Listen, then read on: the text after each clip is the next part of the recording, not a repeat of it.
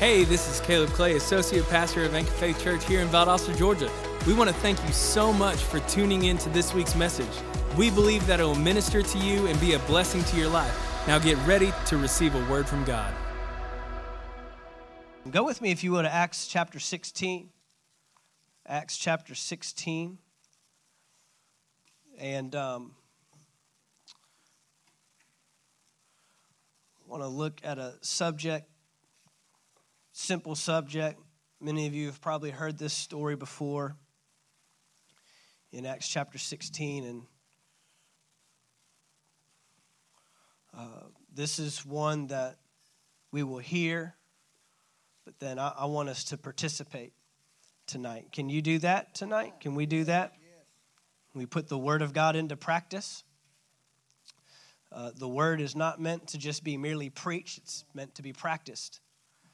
And um, sometimes, uh, you know, that's an element that really bears the fruit of the word that is sown. And just as I was praying, I was praying from a passage in Matthew chapter 13. It's the parable of the sower, where Jesus is communicating to the multitude, but then he turns and he explains to his disciples that when the word is ministered, spoken, it's sown. There's intentionality on the part of the sower, but not, sometimes there's not always a receptivity on the part of the soil.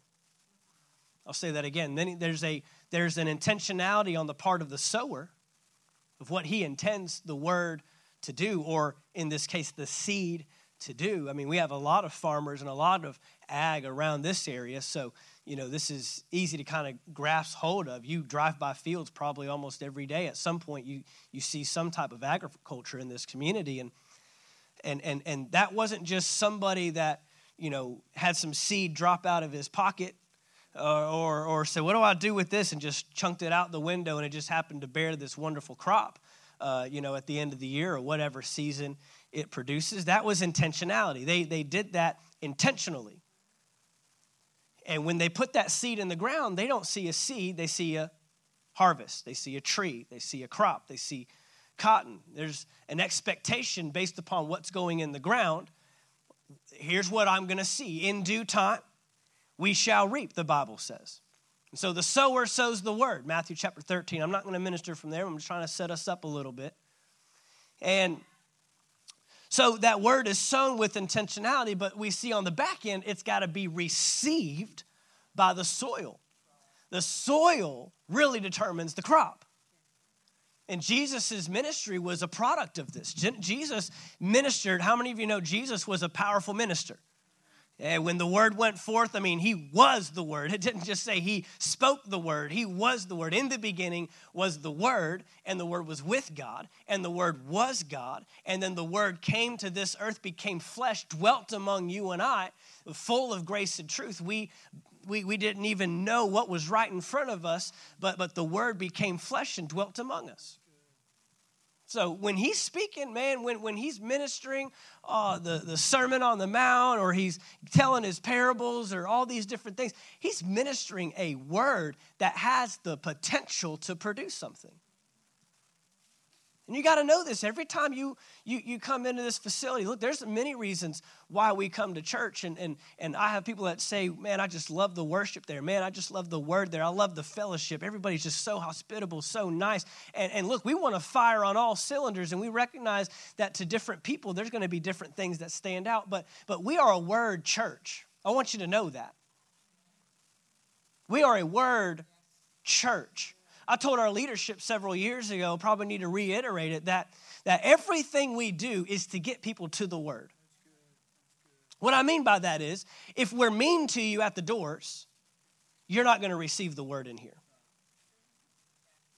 if we're unskilled or not put together or don't know what we're doing up here during worship, it's going to hinder the receptivity of the word. Some of you are mature enough, you'll break through that. But most of us, look, we're, we're, we're looking for certain things, but it's all to get us to the word. This right here, what, what we're doing right now, I'm not saying I'm the most important. I'm saying this is the most important. And God has placed a gift and a call on my life to administer that and to deliver the word to you in a way that can be received You ever heard someone uh, that that that uh, struggled communicating the word? I'm not asking you to raise your hand. I'm not asking you to call their name out. And if it's me, uh, keep it to yourself, please. I'm a work in progress too. But, but there, there's a need for the ability to communicate the word where it's received. And, and, and look, uh, someone told me one time, he said, note takers are history makers. I like that. Note takers are history makers. And I'm not looking around the room judging right now who's taking notes and who's not. I, I, I, you know, that's up to you. I, there, there's some people that I've looked at and they don't do jack squat while they're on the front row, but I'll have a conversation with them later and they regurgitate the entire message like, my gosh, you did get something. Everybody's different. But I'm, I'm telling you right now that, that, that, you know, it's, I can't think of a time that I've sat in a service I will find something to write on. I'll get a crayon, I'll write on the backside of an envelope, I'll do something to get the word down. And now, you know, we've got devices. I'm hoping you're not texting and on Facebook. You're getting the word down in Evernote or whatever, putting it in the Notes app or saving it for later. We got to get the word in us because it's not good enough that the word is sown, it's got to be received. That's what that whole parable shows us. Four accounts, and only one was fruitful. That's not a great percentage. I mean, if you ask any investor, I can give you a 25% of return on your investment. No thanks. not going to do that. But yet the sower goes out and he sows the word. And some falls by the wayside. That's the, the one that the enemy comes by and he just plucks up. You know, the enemy is, is hungry for this. If you're not, he is. Not that he wants it, but he wants to take it from you. The enemy wants to work right now and in the car on the way home and tomorrow morning, with, as rough it may, as it may be, and, and, and whatever else that may come up. He wants to pluck up what is being sown right now. And then there's seed that's sown. It says it was even received with great joy. That means they shouted amen. That means that they uh, wrote it down. I mean, they were excited. Man, that's the word I needed. I needed that word. They shared on Facebook, blah, blah, blah. But then it says that the cares of the world come and they choke it out. And then there's another case where the word's received and it begins to take a little bit of root, but then the riches and the pleasures and the pursuits of the world become a priority over the word of God. But then there's a word that goes and it said it is sown on good ground, good soil. I hope we have a room tonight full of the 25%. We have 100% of the 25%. That's, that's my goal. That's my wish. That's my, that's my desire every time we come in because I, I feel a great weight and responsibility, especially in these last days where this can become, become compromised and become watered down, and, and we live for the pleasures of men rather than the pleasures of God. And, and in, in, in a day and age where we want to receive the word of God in its totality, wholeness, in, in everything that it has for me. And I don't want to leave anything out. And, and, and I, I was reading a book just this past week, and they, it was talking about the, the power of the word of God, but talking about the historical attributes of the word of God. And it's interesting that there even has to be a verse in here that says anybody that takes away and adds to. Like, what do we really think we could do to manipulate the word to make it better than it already is? What could I possibly leave out to make it better? Or what could I possibly add to it? I mean, when you really study the Bible, over 40 uh, uh, some odd authors over a time span of, of 15 to, to 1700 years it was written and not once does it conflict with one another but it actually expounds and builds upon one another. How you can't even get two people to agree on, on it they got 40 of them and, and so the validity of the word of god and the power of the word of god it's there. Are we receiving it? Are we getting it? And, and that's why i like these midweek services because uh, you know, uh, to use an old school term, it's Bible study. And I know for some of our young adults and college students, think it's study. I don't want to hear that word anymore. I've had enough study. And, but, but, but it says to what? Study to show yourself approved unto God. It doesn't say here to show yourself approved. It says study, taking it a little bit deeper. And that's what these Wednesday nights are for. So, Acts chapter 16. Acts chapter 16 is an interesting passage. An interesting passage. Let's just start with. Um, start with verse 11.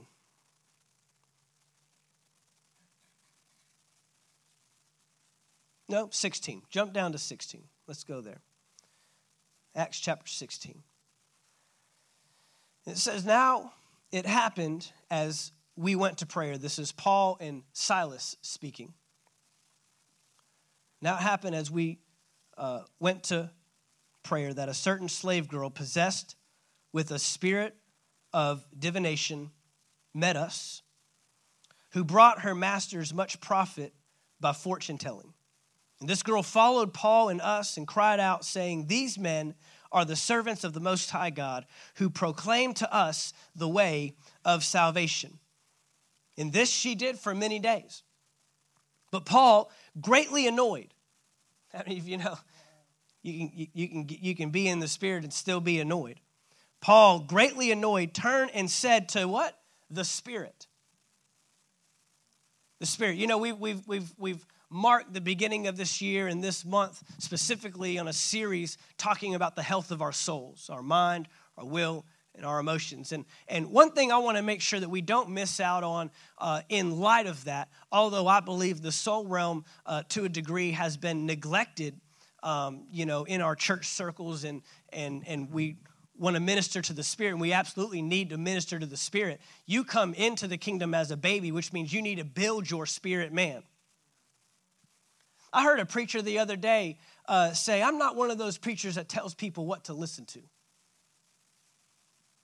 what kind of music to listen to, and what kind of movies to watch. I'm not one of those preachers. Well, then you must not be one of those preachers that cares about the spiritual development of an individual. Because if you really understood that you're not just watching a movie and you're not just listening to music, but you are feeding your spirit. Or neglecting your spirit. And so we have to keep this in mind that we have a spirit man on the inside that needs to grow up, needs to develop. Uh, uh, Paul made a big deal out of the maturity of the believer in the spirit.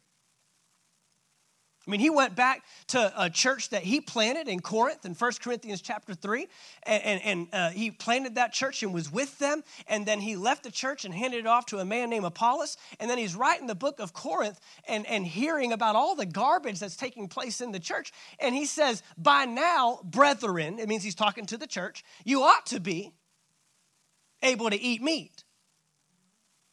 But I have to continue to bottle feed you with the milk of the word. Why? Uh, because you are talking about each other, you're gossiping, you're envious of one another, and then he gets into some really crazy junk later on. And First Corinthians is not a fun book to read. I mean, uh, adulteries and uh, people taking each other to court and just all kinds of messed up stuff happening in that church. He, he called it immaturity. He called you, you, you have failed to develop your spirit man. And, and this is what the Lord told me. He said, you know, the spirit or spirits, they're to be cast out. The soul is to be counseled, and the flesh is to be crucified. So, three things he showed me. And sometimes I think that we try to apply one means to another entity. Sometimes I think we try to counsel what needs to be cast out. You, you, don't, you don't counsel spirits. Paul isn't saying, I've got a 12 step program for this girl. Paul isn't saying, I need to see you in my office once a week for the next uh, 12 weeks. Paul is not trying to counsel. This is not a mind, will, or emotion issue. She has given herself over to a spirit. Now, what's wrong with what's being said? I mean, the Spirit is, is saying, you know, these men are followers of the Most High God. They claim to show us the way of salvation. What she's saying is correct. The source where she is saying it from is the problem. That's the problem that we have. Because if we believe her when she says that, we'll believe her when she says anything else. I mean, demons, when, when Jesus showed up, demons came out. What have you to do with us? Don't cast us out or, or send us over. I mean, there was one time they actually sent to be asked to be sent to some pigs. The man with the legion of demons. Yeah. And so we've got to be careful what we're addressing. We're talking about the soul realm, and there is a, a counsel to that. And there is a, eh, look, we got to mend patterns and behaviors, and we've got to take care. I mean, we don't know all the past trauma in this young girl's life that got her to this point. This is when we're introduced to her. How did you get there? I remember uh, several years ago at our church in, in St. Augustine, they did a Halloween outreach called Legion, based on the man uh, in the Bible with the legion of demons. And they took some liberty to uh, uh create this video that you watch of how the man ended up with these demons. And then it became a live program where Legion is out on the stage and is confronted by Jesus, and Jesus saves him, and then we evangelize and, and win people to the Lord. Really cool program that they did. And uh, uh, just just trying to and so i, I want to say that they use something uh, like he always tried to go to his father for validation and his father never paid any attention to him. Uh, and then he ended up in some kind of sexual impurity uh, with, with the girl and, and it caused some things and all these things was the buildup uh, to the demon possession within his life. I'm not saying that literally those that's how demons come in. We're not having that conversation i'm saying that there is a soul realm and there is a spirit realm. That's what I'm saying. And how I address my spirit realm is different than how I address my soul realm. And so in this case, Paul is not addressing the woman's, the, the, this young girl's mind, will, and emotions. He is addressing a spirit that has come upon her that is causing her to live against the way she should. Okay? And so he's he he turned greatly annoyed, turned to the Spirit. I command you, what? In the name of Jesus Christ. He didn't just say, I command you to come out, because there's no authority in that. He says, I command you in the name of Jesus Christ. How could he do that? Because Jesus, before he left, said, I'm giving you all authority. He said, I give to you authority over unclean spirits. You will lay hands on the sick and they shall recover. You will speak with new tongues. These are all things that Jesus said to uh, the followers, the, the very few followers that he had as he's being, uh, uh, you know, lifted up into heaven, ascending into heaven. And so Paul is just simply operating as Jesus told him to operate. I command you in the name of Jesus Christ to come out of her. And he came out that very hour because they have to obey. We just worshiped the name above all names. Every knee will bow, every tongue will confess that Jesus Christ is Lord. And he came out that very hour. But when her masters saw that their hope of profit was gone, they seized Paul and Silas and dragged them into the marketplace to the authorities. And they brought them to the magistrates and said, These men, being Jews, exceedingly trouble our city. It's amazing you could perform a miracle, and what's a miracle to one person is trouble to another. It's perception. I mean, that's what we were talking about in our first week. Uh, you know, what, what is done or what is spoken is not always perceived on that same level. And so you would think that they would rejoice. You would think that, that they would be excited. But they said, no, no, no. They're troubling our city. And all they did was obey God. All, all they're doing is doing exactly what God sent them to do. And you think people would be excited. We think if we saw miracles take place, uh, you know, I've had people, man, if, if the deaf ear open, you can bet your church would be packed out the next weekend. Not necessarily. That does not always bear truth. You think people would come, and then, you know, you got a group that wants to come just to see a magic show. Then you got a group that, even in the midst of the miracle, they want to deny the miracle. We saw that last week with the Pharisees and the blind, the, the, the man that was restored blind. Where is he? What did he look like? Didn't get a good look at him. He healed my eyes. We talked about that last week. It's amazing how people will respond to miracles. And so, these men, being Jews, exceedingly trouble our city, and they teach customs which are not lawful for us, being Romans, to receive or observe. So they immediately draw a line. Jews, Romans, and, and, and they're looking for something to accuse them of. Then the multitude rose up together against them. The magistrates tore off their clothes, commanded them to be beaten with rods. And when they had laid many stripes on them, they threw them into prison, commanding the jailer to keep them securely. Having received such a charge, he put them into the inner prison and fastened their feet in the stocks. This is not going according to plan. What do we do when obeying God doesn't go according to plan? What do we do when being smack dab in the will of God actually brings trouble, trial,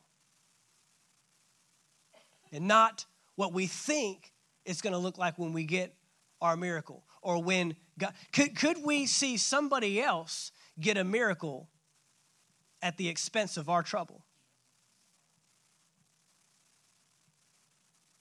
You know, last week we talked about comfort. This isn't very comfortable now. I'm obeying God, I'm doing as He commanded me. The miracle took place, there's no denying it. And now I'm in more trouble than if I would have just kept my mouth shut and minded my own business. I mean, I was doing fine, God. I could have just ignored her, I could have just carried on. But no, God wanted to use Paul and Silas in that moment to set that girl free. But now her freedom has cost them theirs. She's set free, but they're not.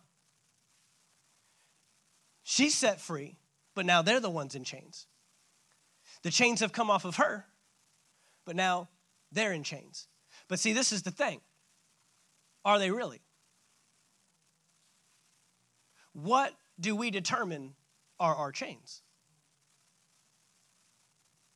Because she was locked up in a place where many people are, but yet they look free. While other people that look like they're in trial and in trouble are really more free than anybody else around them. And this is really what I want to get to tonight. Is because so many times our peace is limited to our experience. So many times, our freedom in life is experience to our situation. I was listening to someone minister, and, and, and, they made this statement. They were reading a verse out of Zechariah, I believe, speaking of Jesus coming, the Messiah coming. And it used the phrase, the path of peace. And, and he just pointed out that it didn't say the path to peace.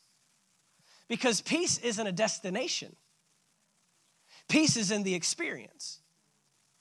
Peace isn't what I'm trying to get to, but this is what a lot of us limit our peace or freedom to. I mean, there's, there, there's one couple that says, uh, when I have, when, when I finally am able to have children, I'll, I'll be at peace. It's just such a struggle having children and bearing children. But then there's another couple that's saying, when my kids graduate high school and get out of my stinking house and get off my insurance, then I'll be at peace. It's interesting what we limit our peace to. It's interesting what we limit our freedom to. We see two scenarios where people are bound, locked up. But we're going to go on to read here that although Paul and Silas are literally in chains, there's a different outcome. Verse 25, but at midnight, Paul and Silas were praying and singing hymns to God. And it goes on to say that they were so loud that the prisoners were listening to them. I think it's funny that it doesn't call Paul and Silas prisoners. Paul and Silas were praying and singing hymns to God, and the prisoners around them were listening to them. See, this is the thing. Your, your outlook determines your outcome. Your outlook on a situation determines your outcome of the situation.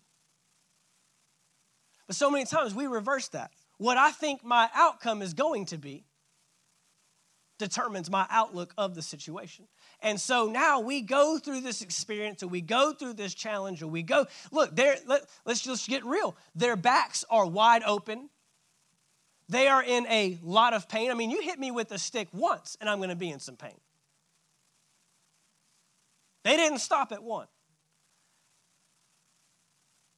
They're in the innermost prison. This is the worst place you can be.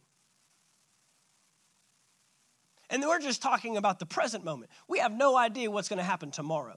They could take our heads off, kill us, take us somewhere else, leave us here. I mean, we have, we, we and, and this is what our minds do. We get into a challenge, but it's no longer just about the challenge, it's about where the challenge is going to take us. We let our minds run. I think it's interesting that there is nothing between, nothing between. He put them into the inner prison and fastened their feet in the stocks, verse 24. And then verse 25, but at midnight, Paul and Silas were praying and singing hymns to God. There's nothing in between there. And I think that that's how quick you have to make the decision that I'm going to worship and praise and get my mind right in the midst of this scenario. Because if you let your mind run, it'll start to control you instead of you controlling it. Now, obviously, it gives us a time frame, midnight. But I think the fact that there's no gap there that, that, tells us what their conversation was like while sitting down in this pit. They weren't letting their conversation begin to align with how horrible the situation looked like. But instead, their communication, I mean, they're not even talking to one another. Sometimes you can't even talk to people about how bad it is. I know I'm really confusing you now because I just told you two weeks ago, expose your weaknesses and talk. But now I'm telling you, sometimes you've just got to know I've got to war with this thing, battle with this thing, and it's a spiritual thing. It's not a natural thing. I'm not fighting flesh and blood. These prisoners didn't put me in here. The enemy is coming against the call of God on my life, and the fact that I'm in this dungeon is just an indication of the threat I am to his darkness. And I'm not going to allow, I'm not going to sit here and mull this thing over. I'm not going to sit here and just keep talking about how bad it is and keep talking about what's not right and keep talking about how wrong it is that they put me in here and I was just following God. And now I'm not even going to let myself get mad at God. I'm just going to praise and I'm going to pray and I'm going to worship and I'm going to see what God's going to do with that. Amen. It says, but at midnight, Paul and Silas were praying and singing hymns to God. And the prisoners were listening to them. Uh, pastor Marcus makes this statement a lot. You know, he's a worship pastor, our worship pastor down in St. Augustine, Florida. I've got to start doing that because I can't assume that everybody knows everybody that we know. Pastor Marcus is our worship pastor down in our uh, Anchor Faith Church, St. Augustine location my best friend, and he makes this statement a lot your problem doesn't get God's attention. I hear him say that all the time. Your problem doesn't get God's attention. He knows about it. He says that He knows what I need before I even ask. But my problem isn't what gets him off the throne. My problem isn't what, what gets him to start. It says, my faith gets God's attention. Anybody want to get God's attention in the middle of a situation? It's my faith. It's my faith. My problem doesn't get his attention, but my faith will. He notices faith. I mean, if, if the Bible says without faith it is impossible to please God, then that must tell me he has a high value on faith. He places a very high value. Uh, faith is at God's top priority. That's what faith is. Faith gets God's attention. When God sees someone in faith, that's, that's why God picked the people He picked to do what He picked them to do. That's why Abraham was called the father of many nations. I'm not going to pick someone that can have kids left and right. I'm going to pick the one that can't have kids and is beyond the age of having kids, is the least likeliest. That's who I'm picking.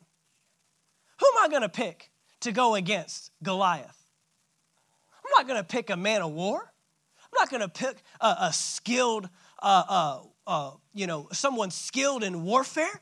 I, am not going to kick, uh, or I'm not going to pick, uh, you know, Jack Bauer or James Bond or, you know, whoever else you think is who you would want going to battle for you. He said, find me the shepherd boy.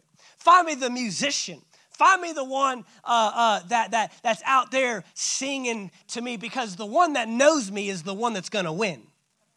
I need, I need different criteria. I, I, need something that looks a little different than what man would pick. Man looks at the natural appearance, uh, uh, appearance, but God looks at the heart because that's where faith lies. Faith lies in my heart. That's what, that's what God does. God is always moved by faith. So it says, but at midnight, Paul and Silas were praying and singing hymns to God. Praying and singing hymns to God. So, this is the question. The question isn't what situation are you in? It's what you do with the situation that you're in. Now, now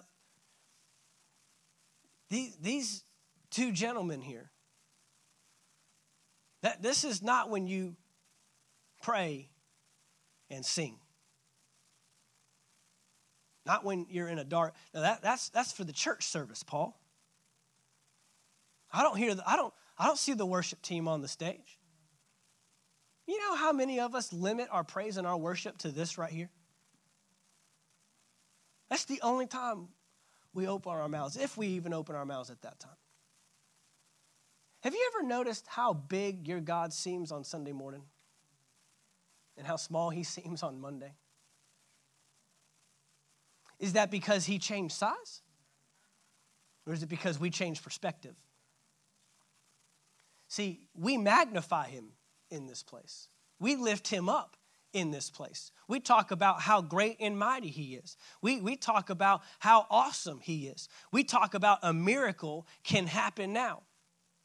For the Spirit of the Lord is here. The evidence is all around. We, we talk about that, we sing that, we're, we're lifting up his name. So it's no wonder when you walk out of here, you're encouraged that my God can save me, my God can deliver me. If he brought those four, if he brought those uh, three boys out of that fire, he can bring me out too. If he can help me, if he can help David conquer the giant, he can help me conquer my giants. If he can help them get over that mountain, he can take away the mountains in my, and, and, and we, we have that excitement, but it doesn't last, not because God is, is changing the scenario, but because we no longer have the same perspective through praise. Praise is a perspective.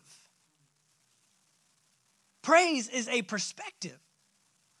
so many of us limit our praise to a response. It's reactionary. I'll praise him when I get it. But the Bible shows us that we praise him to get it. Mean, we can ask the question what would have happened if it said, But at midnight, Paul and Silas were grumbling and complaining to God? Do you think that we would have verse 26 suddenly there was a great multitude or a great earthquake? Suddenly there was a great earthquake? Does grumbling and complaining bring the result?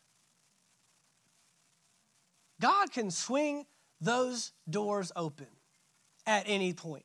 God can deliver you, God can set you free, God can come and, and bring major breakthrough in your life, but, but there is a response that we are responsible for. And, and we cannot just sit idly by in our trials and in our tragedies and in our afflictions and, and in our struggles of life and, and, and, and use our mouth to just say whatever and expect God to show up and, and, and show out. I mean, you've heard me say it before. If you're in faith, people should know. You should sound like you're in faith. He said, What? Speak to the mountain, and it shall be removed and cast into the sea. He doesn't say point to it, he doesn't say stare at it, he doesn't say talk about it, he doesn't say grumble and complain about the mountain. He says, Speak to the mountain, and it shall be cast into the sea. Either that's true or it's not, guys. Either this is just made up fairy tales, fake news, or we believe God at His word. And we can't get caught up in the how. Because that's what we want to do. We want to formulate God rather than have faith in God.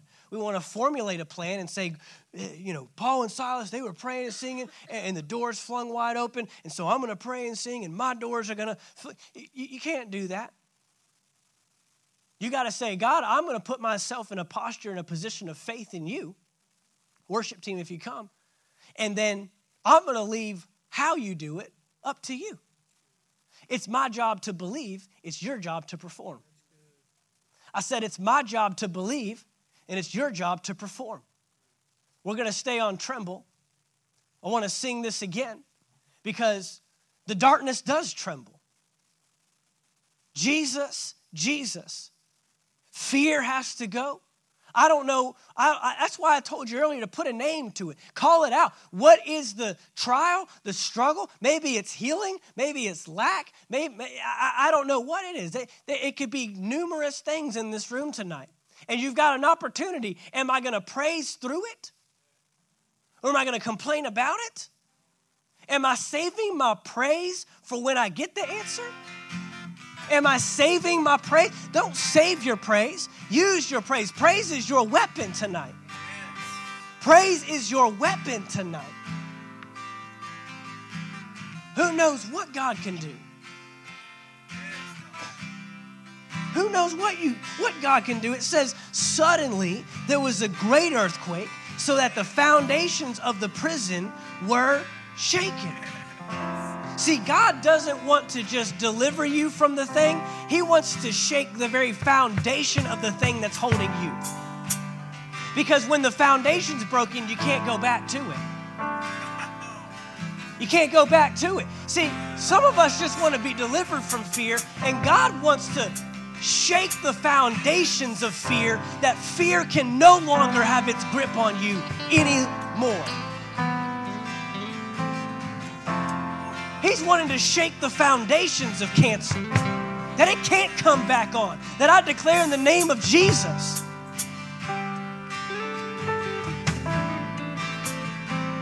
That's the Word of God. That's the Word of God. Stand up with me. Stand up with me. I said we would participate. The foundations are breaking tonight, the doors are flying wide open. Foundation in the name of Jesus. Come on, just lift your hands. His presence is here. The King is here. The King is here. Choose to praise tonight. Choose to praise through the problem. Choose to praise through the affliction. What is praise? Praise is lifting up who God is. Lifting up who God is. Telling him how awesome he is. Telling him how mighty he is. Telling him how great he is. That you're even here. That you've even made it this far. That he has seen you through. Not just to it, he's going to see you through it. Praise him. Worship him.